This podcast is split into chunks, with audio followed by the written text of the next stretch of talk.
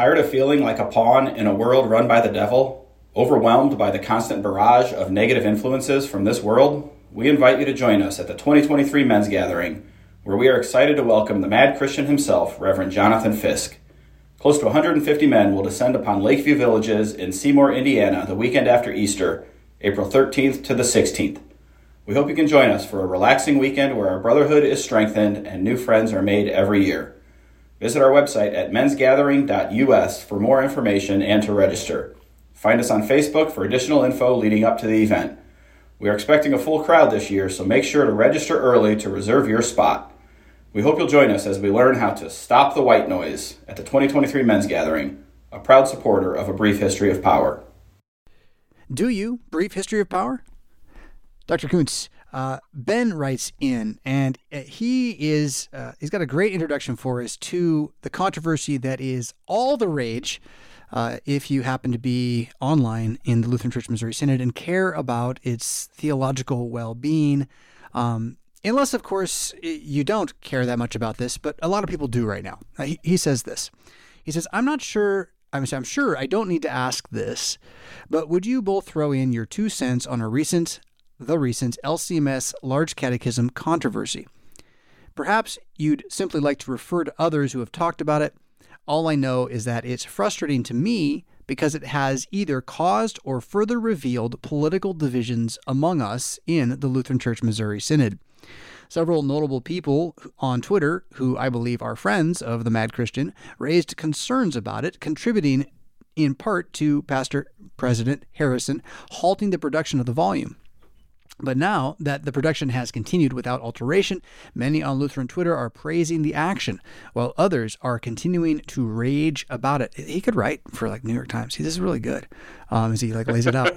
Um, yeah, the sentences are really well balanced. They, yeah, they're nice. Good job, Ben. Yeah. Um, from my perspective, ever since I've sat at the feet of Fisk, Wolfmueller, and Wilken, I've been more and more eager to think and talk about the small and large catechisms and the other confessions.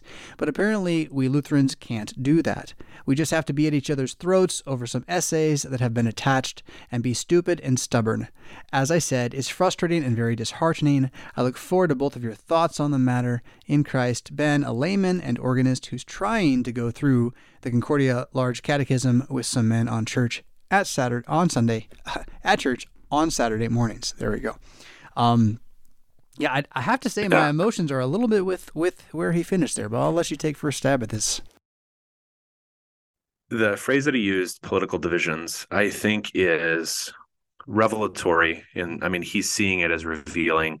It's revelatory of the way that these things get processed. So, in order to talk about this, I want to separate or at least distinguish the way things get handled from the content that is actually present. So the content that is actually present, and I am sitting here with the large catechism, the annotated large catechism. Let's to be clear, in front of me, most of which is, if you have a copy, is is not Martin Luther's large catechism, which is a confessional document of the Lutheran Church that was originally a series of sermons that Luther preached on the basic structure of what Lutherans would call the Catechism, which appears as either small or large.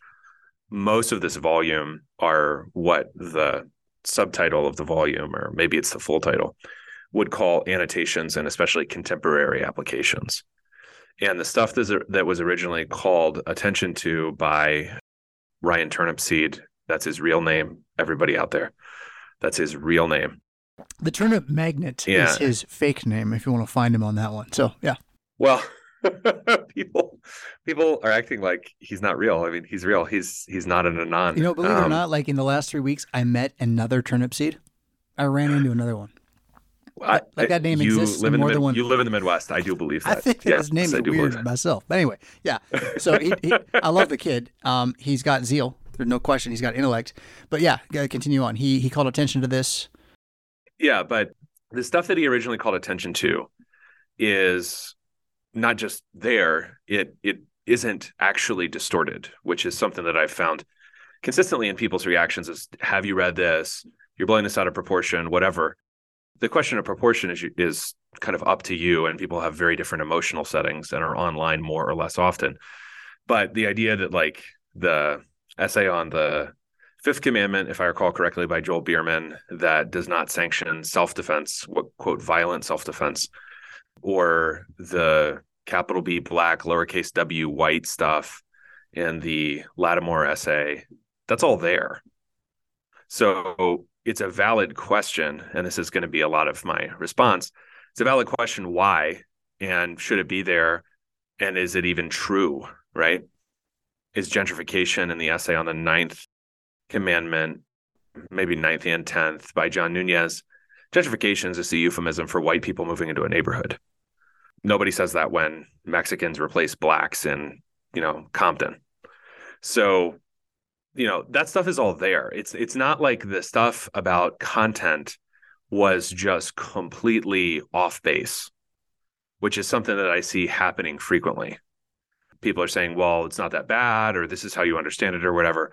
And it's that response that I'm much more interested in rather than the zeal of young men, which is always present in a healthy group. Mm. It's not always the absolute, the only virtue you could possibly have is to have zeal. But any healthy group that actually believes things is going to have zealous young men.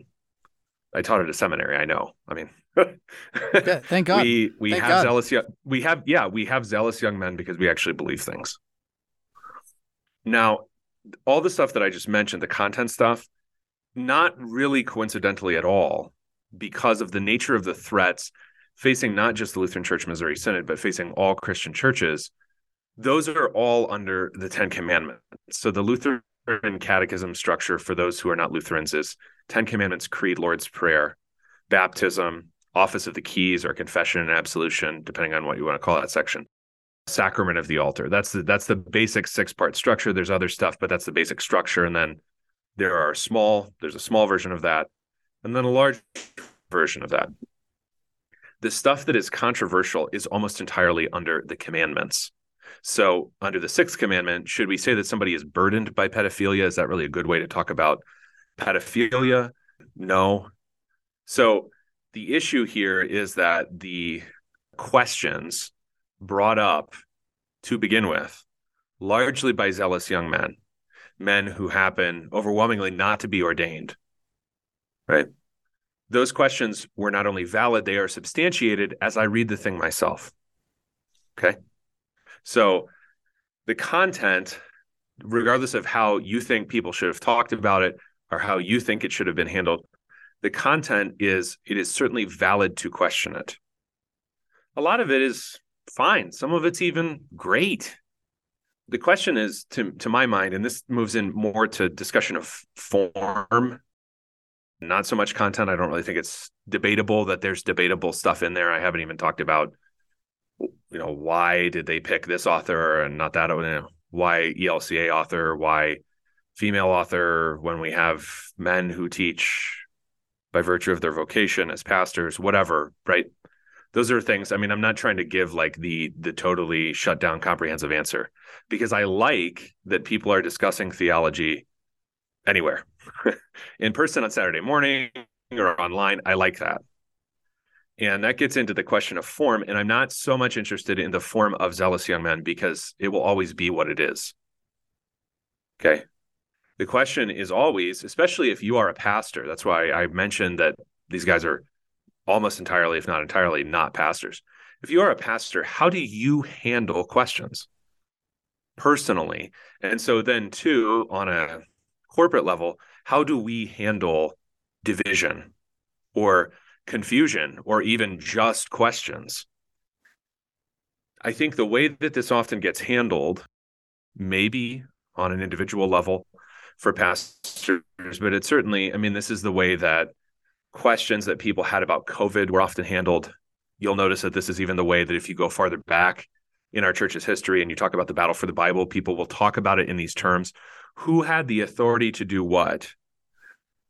And how did person A talk about person B. Everything swirls almost naturally around how the fourth commandment was applied honor thy father and thy mother, and then how the eighth commandment was applied in the given situation. Even when, and this occurred to me as I was thinking about this this morning, even when the issue is explicitly about like not just another commandment, but as it were, a higher ranking commandment. So we had a big controversy in our church body, much bigger and more consequential than probably a publication will be. I don't know, only time will tell. But when we had the controversy after the September 11th attacks on the United States over prayer and public prayer and whether District President David Benke should have prayed at Yankee Stadium in the fall of 2001, that's kind of explicitly about the first and second commandment. Like, if you just want to arrange your life in terms of the catechism, which can be a helpfully clarifying way to do things, that was explicitly and primarily it was about other things too but it was primarily about the first and second commandment. If you're just thinking in terms of the theology that we teach people to believe okay? So who is the only true god and then how do i handle the honoring of his name and the dishonoring of the names of false gods? Because those are both entailed in the second commandment. If i honor the only true god then i have to dishonor those as elijah does when he makes fun of baal those who are not true gods and how do i do that in this context and blah blah blah. And that all kind of devolved into a who had authorization to do what question. That is not i think just a function of like bureaucracy like can i just this jump, is what this just just who had authorization to yeah, do go what? for it. not only in terms of like public kindness, gentleness, or anything like that, who had authorization down to the nitty gritty details of a convoluted constitution that we're paying full time lawyers to manage so that we can make sure that the power structures continue to kind of, again, fight over these issues in this way, right? Because this is about how Yeah. it's done again, right? And, Yeah, right. and the system itself is so uh, minutely legalized at this point uh, that it doesn't matter who you are or how much you care about what's good. Uh, your hands are tied in a lot Yeah. of ways, and it's it's kind of ugly. Anyway, I jumped in. Keep going. Right. No, you're right. Be, and because I th- I think one of the difficulties that laymen might have with this is that the Missouri Synod is not, and I would imagine this would go for the Southern Baptist Convention and, and for Roman Catholic listeners and whatever. The Missouri Synod might have corporate like structures, but it has its own culture, as any corporation does. And it also doesn't exactly function just like a government bureaucracy or an oversized corporation or something. So these are not just functions of these are not just functions of mismanagement because almost any theological debate or controversy will turn into a controversy over authority, its proper exercise, and how you talk about authorities in the LCMS. So this is just this is something that if you go back into the history, even recent history, you will see again and again and again and again. And the difficulty there is that it prevents us from being able to engage both the questioner but also the issue at hand. Yo. So the issue at hand, for instance, for me with the question of gentrification, is that I would like a forum in which I can publicly, and I don't, and I'm not saying this like I'll go get a Twitter account and I can see if John Nunes has a Twitter account and we can tweet at each other. I mean, like a a forum in which there are things that you would not say to my face, right? Or a forum in which you need to be clear rather than waiting for your followers to like what you're doing or whatever, right? What I'm saying is, I think gentrification is, I think it's an anti white euphemism because you don't, you can't openly say right now that you just don't like when white people come into your neighborhood. Sometimes you can say that, but generally you can't say that. It's time we start So- saying it to ourselves a little bit. Oh yeah, uh, a lot of this is internalized, which is why it's in the the catechism as such. This annotated large, catechism is symptomatic, Mhm. Amen. That's my whole argument. You just hit it. right? Finally. It's Thank it's you. Symptomatic. Yep. It's it's not in and of itself the tumor. It's symptomatic of Yep. we've figured out a lot of other things, but the constant onslaught against God's created order, which gets reflected in the first article of the Creed and in the Ten Commandments as an entire part of the Catechism, that we don't, we haven't really figured out. And you and I have talked about that plenty, and I've talked about it in other venues. I, that's not going to be surprising to the listeners, but that's the reason that the publication is shaped the way it is and the questions are what they are And I, I would think that I, of all people, would be bulletproof on the question of, uh, you know, I'm simply narrow minded. I don't want to read anybody that ever worshipped inside an ELCA church or something. I mean, a lot of the accusations against people online, but even, you know, I'm probably because I'm saying what I'm saying today, they come about in a in a way that is so reactively brittle. I want you to take their reactions, which you can see screenshots, and you can. They're they're so react. I mean, they're so angry, right? In response to questions this is not the way that Christians should be when truth is where truth is concerned. Right? Where truth is concerned, the truth is more important than the way I feel. So if someone wants to come into my office and complain about something I did or said for 10 minutes, maybe I'm wrong, but I need I should listen. I should at least consider. So if I think that somebody is wrong on Twitter, maybe mocking him, mocking his age, mocking what you assume to be his marital status, mocking his views, which he's gotten not randomly, but out of generally being a white male in modern America and being punished for it in various institutional ways. Yep. I don't really think that's productive. Nope.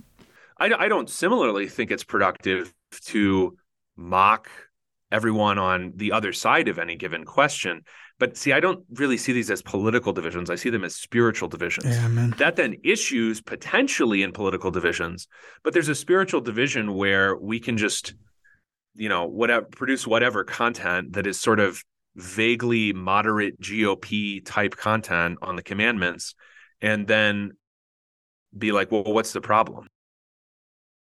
You you don't perceive that there's anything else going on?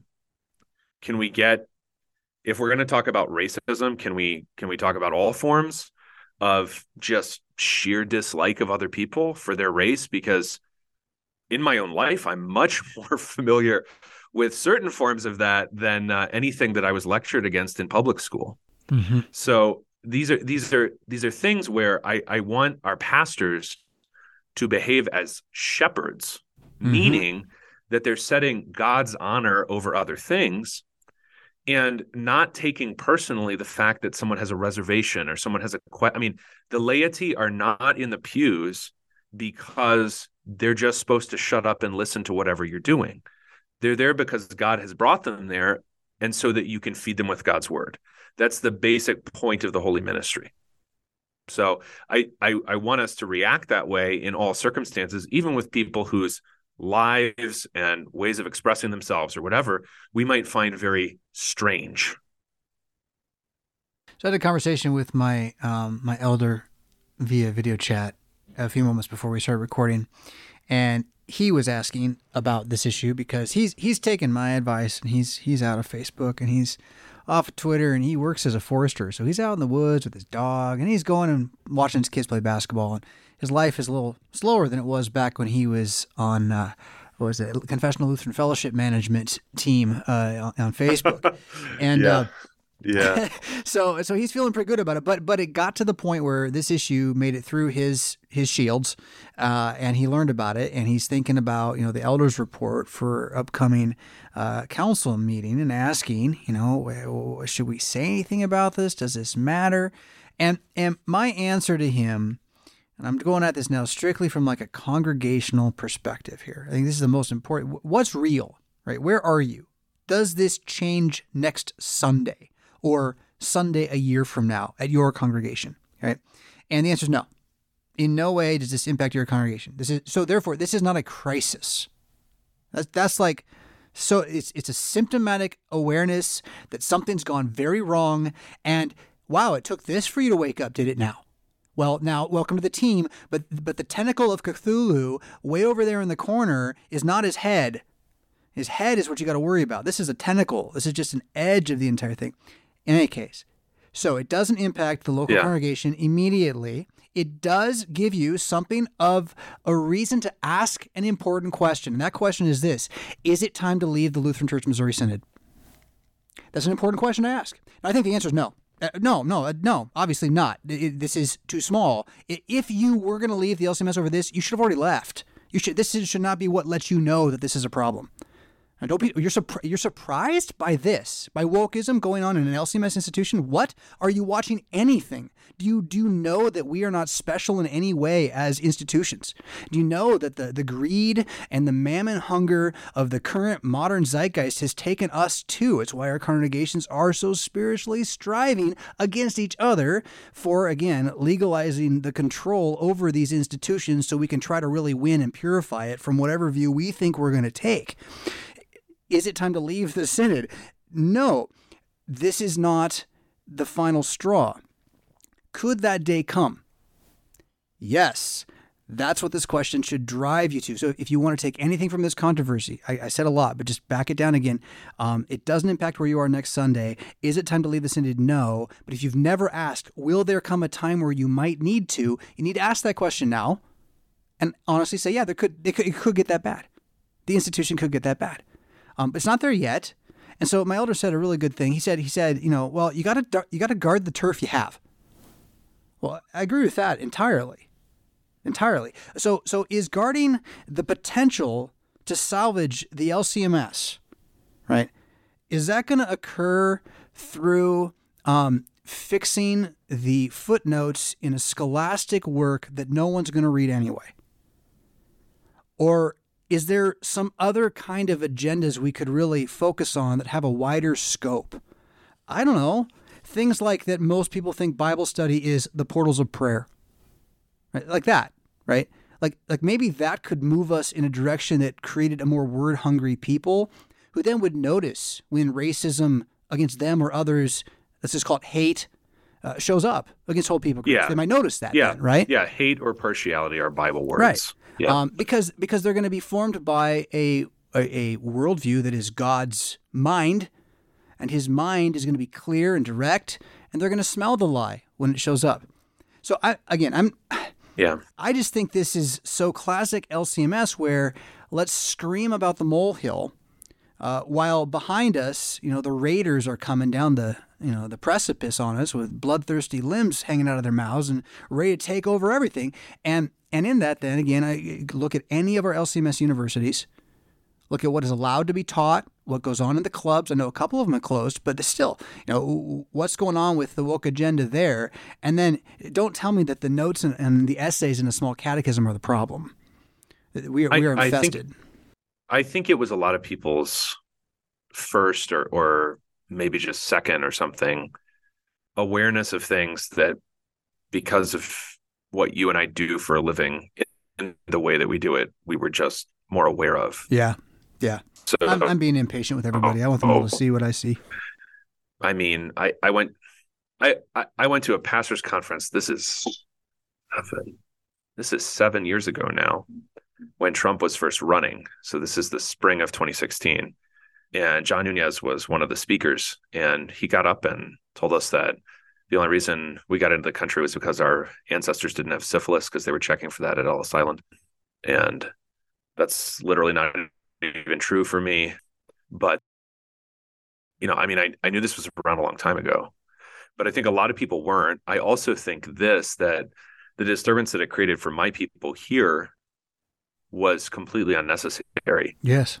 Um, at this congregation, we particularly encourage people to, and I make frequent reference in Bible class, for example, to the Lutheran confessions. We we actually expect them to have read them. Certainly, our leadership, particularly. So they're aware of the large catechism. They're looking at these things and they're like, "What is going on?" Because they had they did not have an awareness of these things before because people's experience of the church is through their local congregation and they're not hearing this stuff at Trinity. So I think that this is for some people this is their first awareness or this is a heightened awareness of a certain theological and cultural crisis that you and I have been cognizant of for a long time and that to me is unnecessary partly because the large catechism I mean I read it to my kids Luther's large catechism and they understand it Mm. so it's, it's pretty good stuff. yeah they don't need it's not hard to understand it's colloquial they don't need i read it in german obviously Now, if anyone's in Um, CPH but- and listening, can you just get us like a nice pocket edition, leather bound, large catechism only, no other text? You know, you can put a nice picture in the leather emboss or whatever and make it Yeah. pretty and let me put it in my pocket and take it with me places. And I don't have to carry the whole Book of Concord everywhere and I don't have to use this crappy paperback from 1980. Like, like do something like that, right? As opposed to some tome, uh, which again, this thing's a tome that they're putting But out. yeah, I I think that for a lot of people it was just their first awareness. Yeah. And that's what was so so shocking and and and so also they are like, well, why do I why do I need this? And the answer is you don't need it. Mhm. Um because otherwise I think it would I think you're right. If it really hadn't popped up on Twitter, it would have just people would have had some vague awareness that it exists and then it would have gone away. Do you remember the controversy over the Concordia, the Lutheran Confessions release? Yeah, where Paul McCain's notes, I think, were set with the same, you know, typeface and kerning and stuff as the text of the Book of Concord. And so that had to be fixed, I believe. There, there was also that. That is that is the top of the story, right? The bottom of the story uh, is that somewhere in in I believe it's large catechism, but it might be small called. Um, there is some textual criticism that can be done to make it look like uh, Allah uh, and and Jesus are kind of the same God, and McCain's uh, went with a, a less reliable text, I guess, but it made it clear Yes. that that is not the po- not the case, right? And this is right around Yankee Stadium too. A whole same controversy, right? Are we worshiping the same God or not? And uh, and uh, and so that that is the same event for me, kind of emotionally, because the the end result was less people looked at the Book of Concord as a result. That was the end result. And the end result of this is going to be less people are going to look at the large catechism. They're going to they're going to look at the controversy. They're going to throw their hands up. They're going to say, "Ah, golly, I don't know." Yeah. Yeah. Yeah. That was Large Catechism, section two, paragraph 66. Yeah. And that that section was controverted because you have different sort of like scripture, you have different you have many fewer, but still differing texts of the Book of Concord, and that has to be reconciled through textual criticism. Mhm. You're right that the ultimate problem that is created is confusion and dismay. I'm not actually worried about the zealous young guys on Twitter. I'm not worried about the pastors who are reacting to them in snarky ways. They will each find their own way and God will see them there. I'm more worried about people who, when they hear of any controversy of any kind, throw their hands up in dismay. Because when that happens, when the trumpet gives an uncertain sound, then Israel doesn't know to gather to the trumpet. Right. So they don't know where the battle is happening. They don't know how to conduct themselves, and they don't know how to how to go forward without fear. My concern is that when we're producing stuff for the church, that you can leave things that are sort of speculative investigations of, you know, contemporary political application of the Ninth Commandment to a Fortress Press publication, and then and then I can be like one of three people in the Missouri Synod that's ever read it, right? That's fine with me. When you're producing things for the church, they need to be bulletproof and edifying, not just maybe or wow, I know this guy. In the case of the table of contents, I want to say I know like 90, 95% of these people, like I've met them. right. I, I, I'm not surprised by anything that, that I've read. Yeah. Right. at all. Right. At all. You know, Right. I mean, the the Biermann thing on the fifth commit. Biermann has been pushing Stanley Hauerwas, who you need to look into if you want to understand Biermann, since before his dissertation. I mean, it's it's a long time. So none of this is really surprising if you know these people. But is that the purpose of a publication of the church? Is to provide interesting material of somewhat indifferent quality? No, it's not. And the idea that that's it, it's fine and you're just overreacting i think is it, it it simply doesn't understand what the church is for the church is not an academic discussion society the church promulgates god's teaching for the salvation of the world Yeah. That's has the goal what has Athens to do with Jerusalem? And I know there's a context to that, but but there's a little bit of that going on here. yeah A little bit of that going on. So we got another question. Uh, another good one, I think. And let's see. It is from our own Frisbee, if I'm not mistaken. And she says, I was thinking about the idea that history is mined in the hopes of finding a silver bullet for fixing present situations. Mentioned a couple of times on BHOP recently.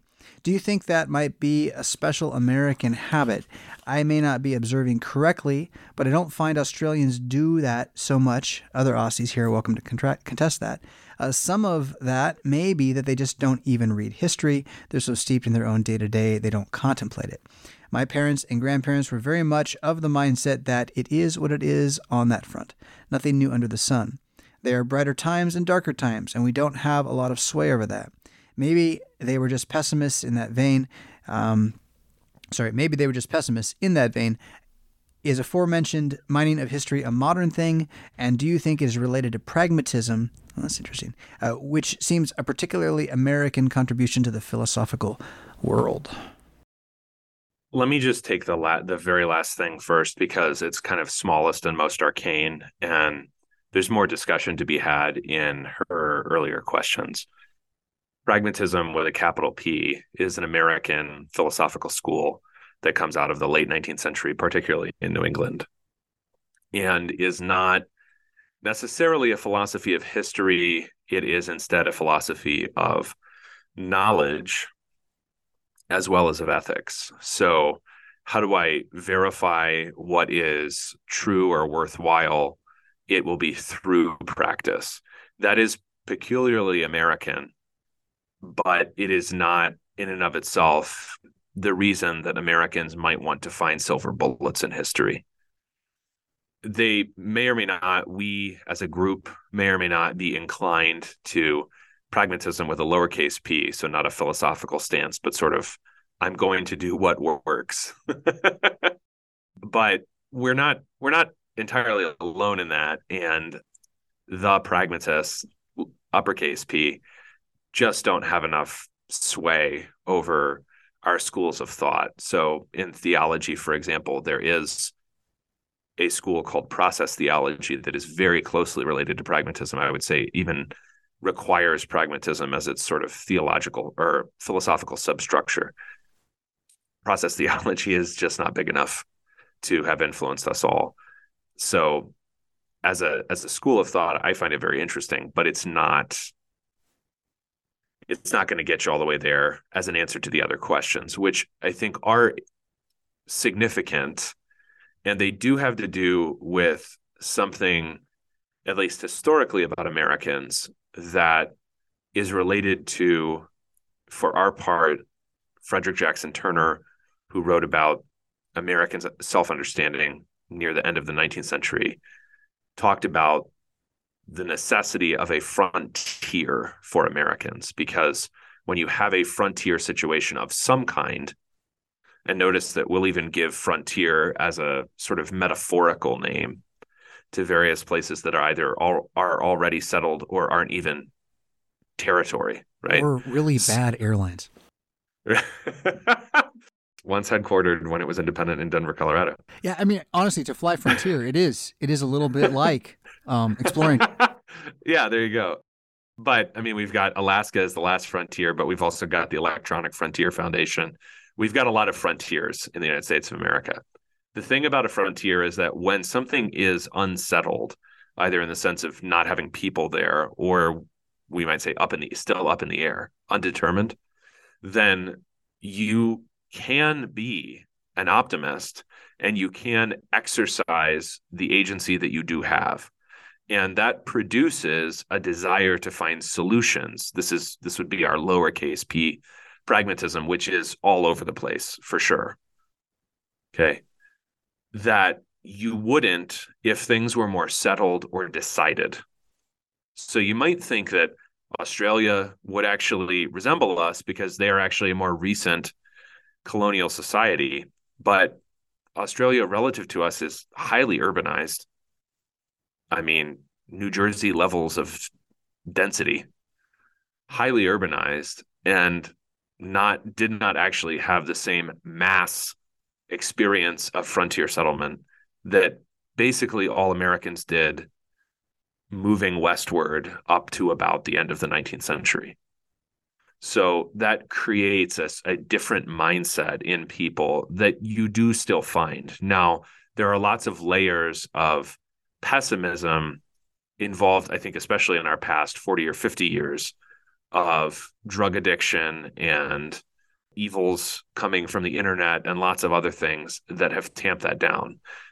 And societies change over time. America is obviously getting older as a society as we speak, not just demographically, but historically. So that changes your perspective on things. But I think it's the relationship to the frontier that makes Americans more willing to go try to find silver bullets to problems because underneath the desire to find the silver bullet is the conviction, which is unquestioned, that if you found it, you would be able to use it successfully. And that is indeed not every society's conviction about itself. So it's it's also, I mean, you can see this in different surveys, but this is why, you know, many Americans will tell you that not only do they feel like they're middle class, but also that they will be better off than their parents. As those things evaporate, I think you will see a change and more Americans will become more fatalistic. As in her question, she said, you know, this is the way Aussies are, it is the way it is. I think fatalism creeps in to a society as it ages in a way that is unhealthy. So uh, you might say, well, you know, there are different ways to get older. And so you could be 75 and getting up and exercising and, and feeling pretty great for 75. Or you could say, well, I'm going to die soon, you know, and just sort of take life as it smacks you in the face. Those are very different reactions to being precisely the same age.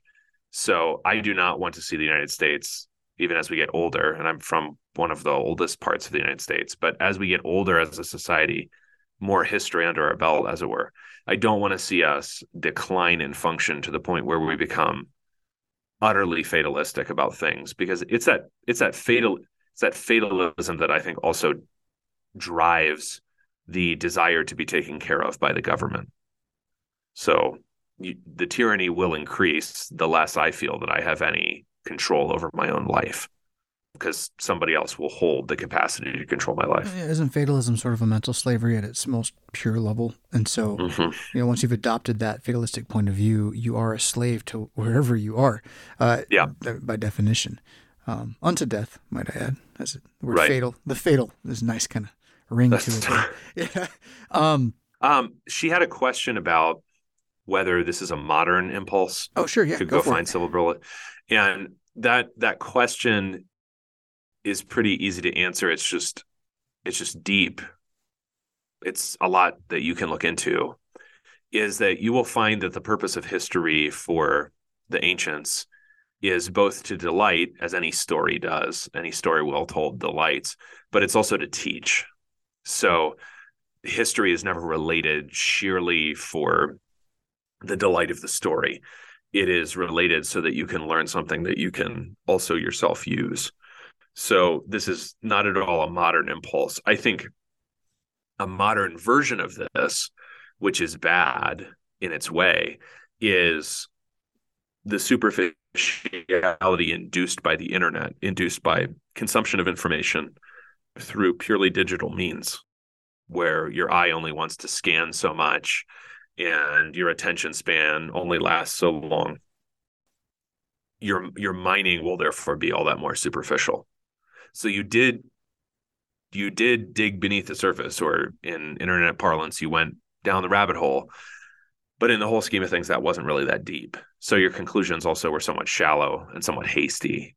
And that's the thing that i think is a particularly modern danger because of the nature of our information consumption mm-hmm. uh, not being largely analog. So if you're going to do this, I would recommend analog over everything else. What? Speaking my language. Speaking my so, language.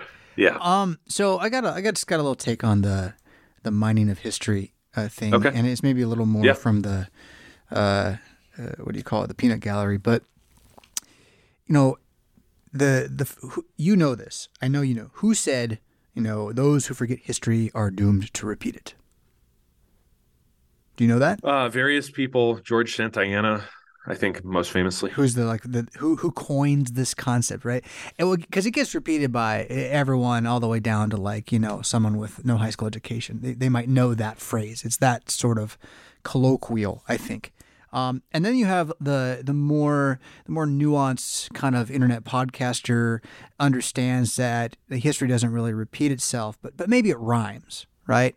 And so in in looking at history, what I'm after is for this sort of like well framework um, design uh, that I can see in it that ideally I'll be able to kind of like live my future better because of. And I don't think that, that this is wrong ultimately, but like you kind yeah. of pointed out, we go at it with kind of, you know, ham fistedly, right? You're using your fists, you should right. be using your fingers.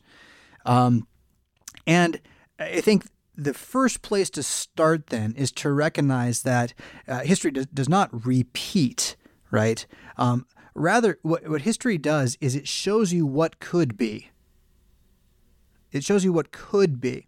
What it doesn't do is it doesn't show you what could not be. But by knowing what could be, you gradually are going to gain what the Bible calls wisdom, which is the ability to foresee potential. Yeah. So if you've read a lot about what happened, you know a lot of what could be, and so you are going to be equipped to foresee potential things that could be where you are, but they're never going to really be just like these massive, well, just like Rome, US did it exactly the same way, and you can line right. up all these points. Like like you're trying to, to play stratego. Stop it, right? Um, instead, uh, you know, seek for wisdom because as you pointed out, you know, the ancients understood that stories teach wisdom, and for the ancients, there really wasn't a distinction between history and story. To be sure, mythology is kind of a weird genre in that way, but it, it is also out of what it's was their religion. Right, yeah, it's intertwined. It's, inter- it's intertwined for them the way that I analyze American history in biblical terms. Yeah. It's yeah. completely intertwined. Yeah. Yeah.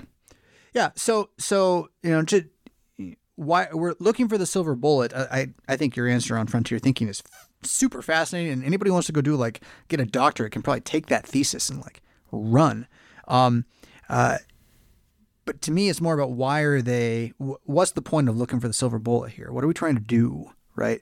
Why am I reading history? Am I trying to find a child's understanding of the future?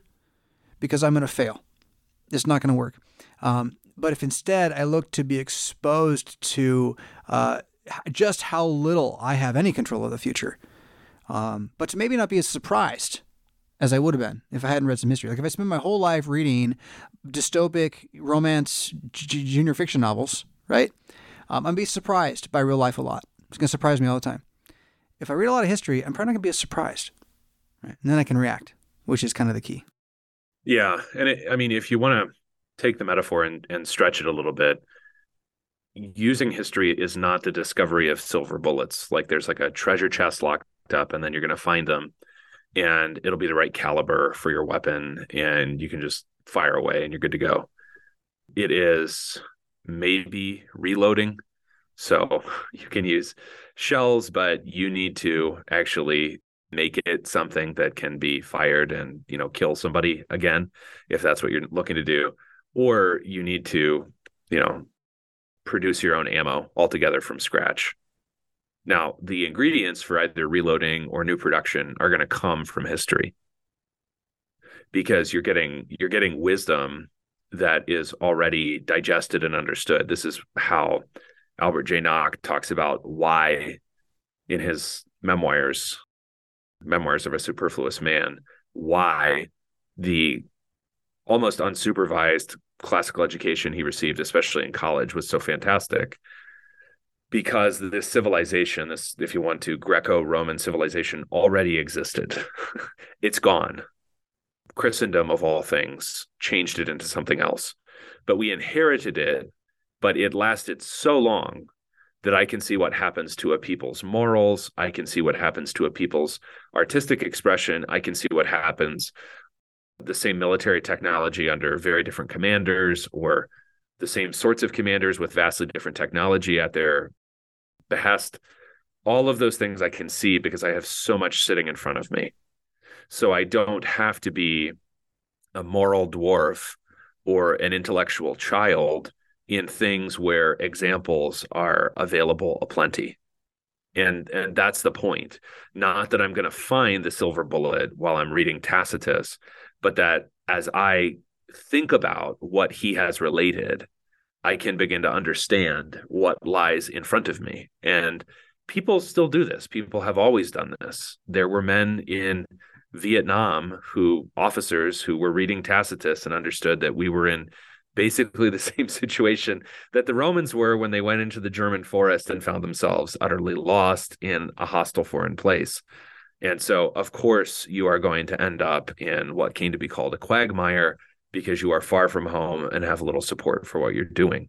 None of that was really necessarily a matter of prophecy so much as a matter of foresight. And before that, a matter of insight. And the insight you gain from gaining the wisdom, reading the wisdom, appropriating the wisdom of previous generations. It's also why when we get like the controversy that we talked about at the front end of the episode, it's hard for me to I I I'm not as good at being a, a fireman as I used to be because I feel like there are very often false alarms or the building has been burning for a long time and everyone else was asleep and now we realize the building was burning. And so some people are trying to put the fire out and some people are passionately denouncing the idea that there is a fire and some people want to talk about whether there might be possibly a fire oh, do you have authority to carry that bucket right. And then most of us probably are talking about who's allowed to carry the red buckets and who carries the yellow buckets or something, you know. Yeah, that's a good point, right? So but the study of history is going to induce a certain amount not of sleepiness but of relatively speaking calm. Now i would say this especially happens with the books of biblical history Okay. So th- those more than any other kind of history, but history generally does this, is that it makes you, and I'm paraphrasing here August Pieper, he was talking about being strict or being open, and that the scriptures make you as strict as you need to be and as open as you need to be. That the same thing happens, particularly when you evaluate history, because whatever is your natural reflex, whether you are naturally fatalistic, or naturally optimistic or naturally pessimistic, or a lot of people theorize, at least privately to me, that the Missouri Synod is always looking for a Fuhrer, basically. And it's it's not just sort of like an ethnic joke. They actually believe that's sort of like their political theory of the Missouri Synod is that you see that you you you come to have a much greater sense of what you actually have control over and what you don't because the delusion that the ungodly labor under is that they are or should be in control of everything. Always. That's why they proclaim themselves gods in the scriptures. Whereas a believer understands the things that he's responsible for. So that's why I talked about shepherds and pastors earlier, because I don't think that we're reacting to our own people very pastorally. Yeah. But also, you know, may, maybe maybe we're all Josiah and this is all going to go away soon. I don't have control over that. And so I also don't worry about it in that sense. Like I don't wake up and think, is X or Y or Z institution going to survive? There's a sense in which it doesn't matter because God will do what is good for his people. I know that. And that induces a certain calm or stillness of soul that we sing about in hymns that many of my friends don't actually like to sing in their churches, but our people usually like to sing. to say that it is well with their soul. And you can say that when you have been given a sense of peace that does pass understanding. And it's the absence of that that I think is part of the cancer of which this most recent controversy is just a single symptom lack of calm and peace. Um, let's see. Hold on. You had lots of good stuff in there. Uh, history making you more of what you need to be. I like that uh, because it it depends on what you're reading again. Like you, you can read really Yeah. bad history. It's, it's possible, right? There- There's, there's, Right. there's poorly written stuff out there. Um, but the idea is that it really doesn't matter if you're reading about, you know, uh, sedentary life in the 1400s and just the details of the stonework of the masons that made the, the you know, the thatch roof roof cottages or whatever, or whether Yeah. you're reading, you know, Caesar's memoirs the true knowledge you find from this outside of your experience in world. I mean, don't think read the history of, you know, Trump or whatever, right? We're talking about this is men from another era. Their experience is going to meet your experience and going to compel you to face a more true reality. Lies do the opposite of this, which again is where a bad history is going to not help you here. But reading good history is going to edge you in a direction that you wouldn't look to edge yourself, and that's that's where its gift is. And you point out, Dr. Koontz, uh, you know, of course, uh, the biblical texts are the meat here, and uh, anything else you would add to this is a little bit more like a, a nice nice salad on the side. It might, you know, you can lick your chops or change the flavor a little bit, but it's not Yeah. exactly gonna, you know, put muscle on your bones. So you know, but it's there and it's it's it's good too. Um, but then uh, the result of this being more of what you need to be, as as opposed to being in control of everything around you, like you're mentioning, you know, these other guys. The main thing is learning to control your own, your own flesh. Frankly, uh, that that man you have within you as a Christian that isn't who you want to be, um, and you do that by knowing who he really is and you find that in the faces of men of old and, and who they are, um, not in Peter Pan. Peter Pan's not going to tell you who you are, right? Um, Caesar, you know, Tacitus, you got to figure out who you are to even talk to those guys. Yeah. And, and that's, again, I think uh, history has tremendous value there uh, if anyone's going to read anything at all, um, which, again, remains to be seen. Can we even print stuff 30 years from now, Dr. Koontz? Will paper still exist? That's my question for you. Yeah, I sure hope so. I did. Tell me about it. Six by four note cards, man. I, I don't know. I, I feel like stockpiling them just in case. Uh, Yeah. They're they're going to be gold at some point. Well, we, we used most of our time here. We got a, a few moments. You can certainly respond to what I just said, or or we can kind of paint a preview. I don't want to dig too deeply into Yeah, uh, I don't where we're gonna go next because I want the first official episode to be, uh, you know, out of the gun. I think a little more. Um, but why don't you start painting that picture a little bit for us? Where are we going? Yeah, the place that we're going is due to a a thought I've had for a long time, a very long time, and a discussion that I had very recently. So, for a very long time, it has seemed to me that that my church does not understand my country, and that this holds my church back from reaching the potential that it should in the proclamation of the truth that it has very recently, I was having a discussion with Pastor David Ramirez, and he he said, "You are one of the real Americans. You should do something where you like explain to people why America is the way it is." and I think Pastor Ramirez doesn't listen to the podcast, It's like, come on, dude. which is fine. I didn't. Eh, I wasn't like. I, I I may or may not have done hundreds of hours of that, David. I I just laughed. Yeah, I just moved on. As it, it makes it, it pushes me back to some Russell Crowe. I'm not a movie fan, you know this, right? But like Russell Yeah. Crowe Gladiator, are you not entertained? Like, like what more do I need to do for you? but no, but that's fine. But it what it, what it helped me to do was to create a series that'll be staggered throughout the rest of the year. So we'll come in and out of it as as events occasion. That will be a theological history of America, including especially explaining the shape of American Christianity so that Lutherans have a better understanding of it and not in not in a necessarily polemical way. And the reason not to understand it in a polemical way is because I think if you're going to do something effectively, you have to take time, even if you absolutely despise it, simply to understand it. And we usually jump immediately to sort of very personalized, jargonized questions to evaluate other people or historical events or theological movements in the United States of America. And that prevents us from understanding what it is that is actually occurring in front of us or being said to us or by us or about us.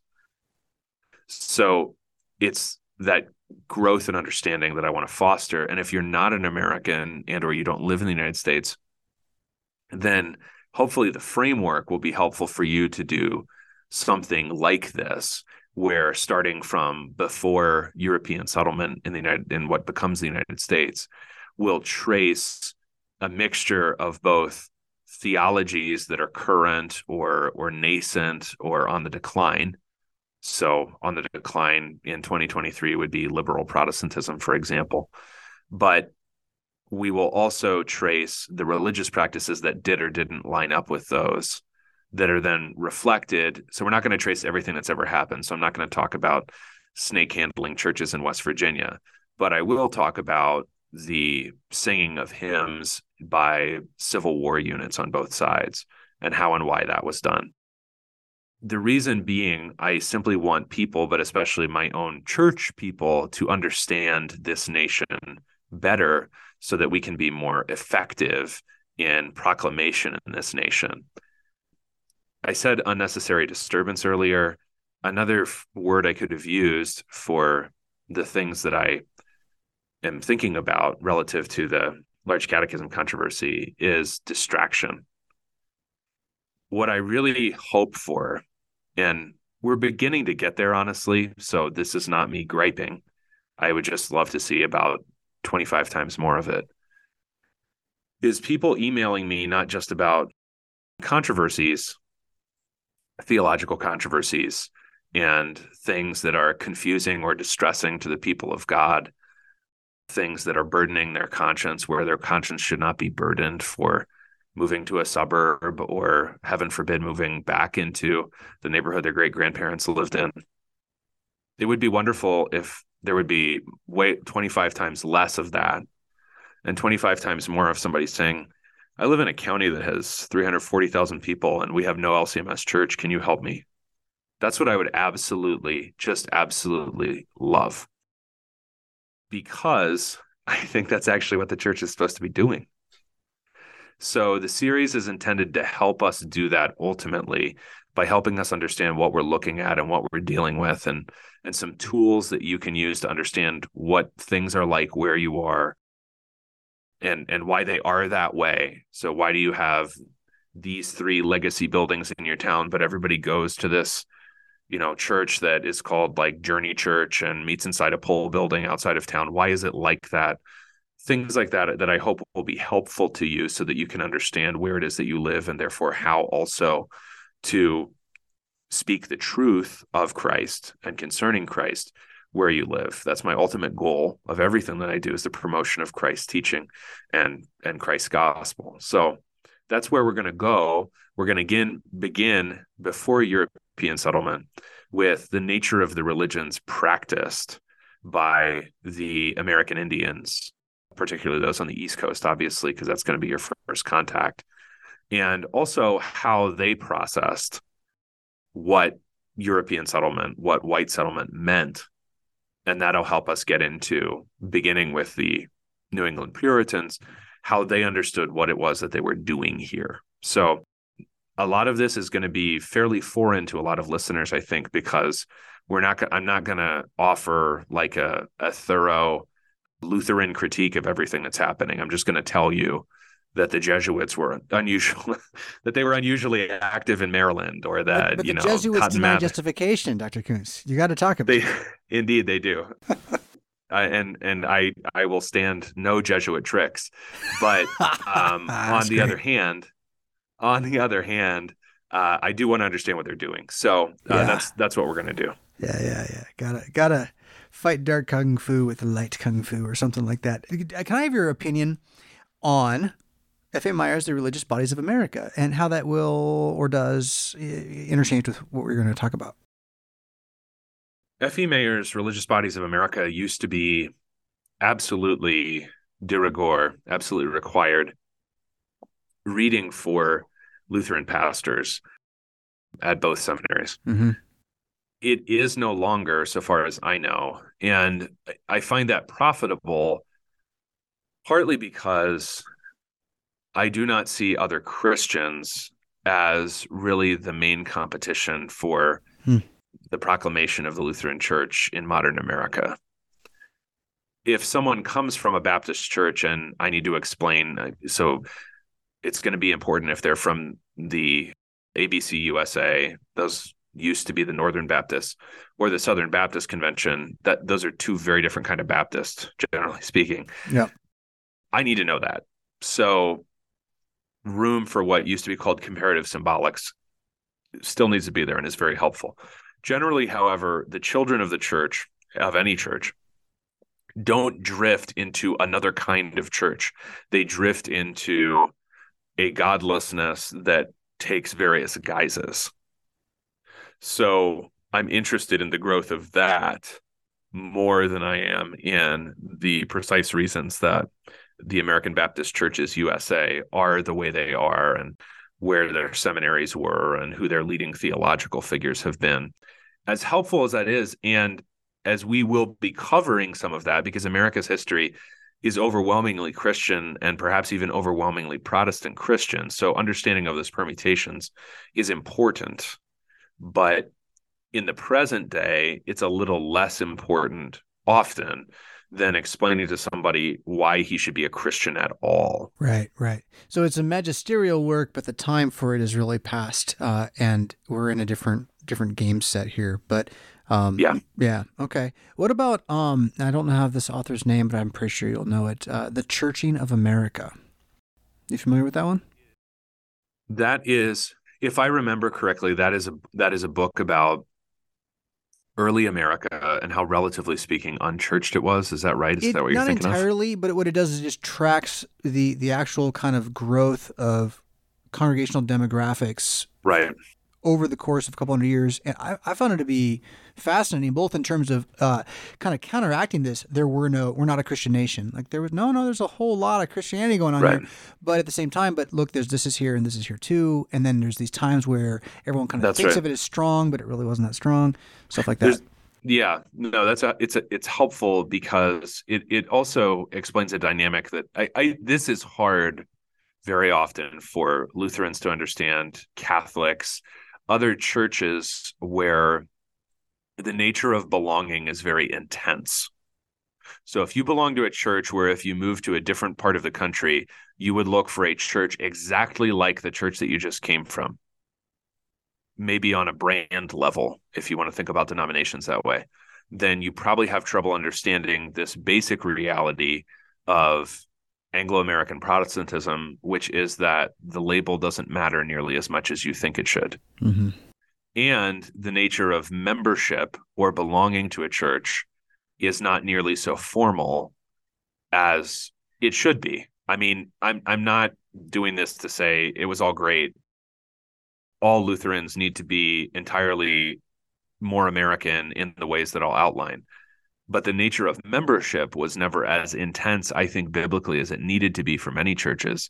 So your rates of church membership throughout American history are pretty low relative to the amount of Christianity involved in people's lives. Right. People are living Christian lives more on their own historically than with a specific church or church denomination.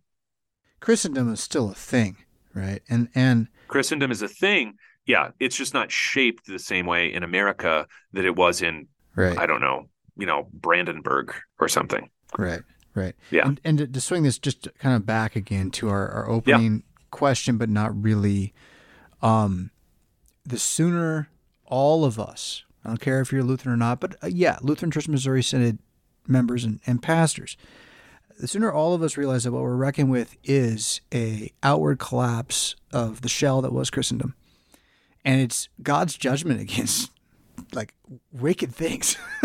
like the better off we're going to be in just being okay with being the remnant, and then asking, you know, how do we circle these wagons in a godly way, which isn't going to be by shouting about who gets to carry the water in which bucket, but it's going to be about trying to shed light and, like Dr. Koontz said, some calm uh, on every situation, right?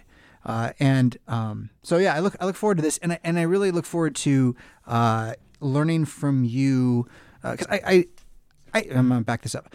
I think that I speak American all right, right? I don't think I'm terrible at it. Um, I'm kind of like an outsider insider within the LCMS, and always do feel a little bit like a black sheep, which is fine. but I know that you have, especially with the East Coast kind of uh, mindset you have, and then the very limited amount of televising, uh, imbibing that you have. Um, I really look forward to letting you form the way I look at conversations with my neighbors who are, you know, Americans, uh, but are not like me in a lot of different ways. Uh, because I am in the Lutheran Church Missouri Synod, because I am a Lutheran, because I am German, right? Um, Norse. Uh, I'm looking forward to this. Uh, I think it's so important for where I am as a pastor. It's constantly on my mind. Uh, where where I sit um, behind the pulpit, uh, there's a little chair there for me, and there's a window that is built to let light shine on the cross, and I can see out it. No one else can see out it. I can see out it. So during the sermon hymn every week, I'm sitting there and I'm just watching. I can see the stoplight that's at the crossroads, and I'm just watching the cars just watching, just going by, going by. And, and in my head, I know my flesh is involved in this a little bit, but in my head, uh, the question's always like, you know, what could I do to get the guy in that car to think about coming here? Um, and it's a stupid question in one sense because the guy in the car is going to drive away, but it's a good question in another sense. There are so many people right here, right around us, right. and uh, well I'm looking forward to you teaching me how to how to talk to them. Um, as Jesus Christ lives, you're listening to a brief history of power. You know where to find us, or you wouldn't be here. The Hebron Collegium is a gap year Bible school for men in Rockford, Illinois. Semi-monastic boot camp for Christian living. Cowards and slackers need not apply. HebronCollegium.com. What do you think of when you hear the word college? Expensive? Liberal? Woke? Imagine a college that is affordable, a college that is unapologetically conservative and Lutheran, a college that won't take a dime of federal funding a college that teaches the best of our Western heritage, a college where students grow in the Christian faith instead of leaving it behind. This is Luther Classical College, a college by Lutherans and for Lutherans. Visit our website, lutherclassical.org, subscribe, become a patron, and join the thousands who are making Luther Classical College a reality.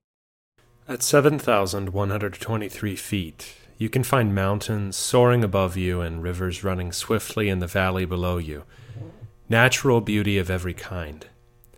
But our God is richer in his gifts than this. At 7,123 feet in Pagosa Springs, Colorado, you can also find God's Word preached purely and His sacraments given out for your salvation at Our Savior Lutheran Church and School. Located off US 160, just west of downtown Pagosa, Our Savior offers your children a wonderful place to learn of Christ and His wisdom week in and week out and offers you the medicine of immortality Sunday in and Sunday out.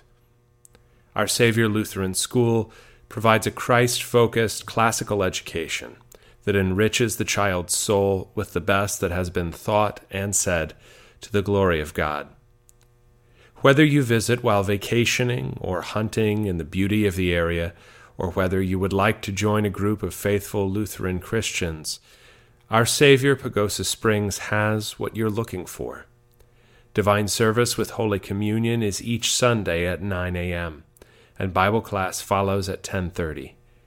At more than a mile high, you will find Christ in all his glory in the midst of his people at Our Savior Lutheran Church and School, a proud sponsor of a brief history of power. Find out more at oslcpagosa.org. North Idaho is home to beautiful mountains and scenic lakes, small town tranquility, civil freedom, and the faithful Lutheran parish of Blessed Sacrament Lutheran Church, located in Hayden, Idaho, near Coeur d'Alene. Blessed Sacrament Lutheran Church is a proud sponsor of A Brief History of Power. If you like what you hear on Brief History, then you will love Blessed Sacrament where the Lord's word is faithfully preached, and Christ's body and blood are administered at every divine service. Whether you are visiting Idaho or considering moving to Idaho, wouldn't it be nice? Please join the saints of Blessed Sacrament Lutheran Church for the Mass and Augsburg Academy Bible study. Directions, service times, and much more information about this confessional liturgical parish may be found at blessedsacramentlutheranchurch.com. Blessed Sacrament Lutheran Church, historic Christian orthodoxy, the evangelical Lutheran faith in the beautiful inland Northwest.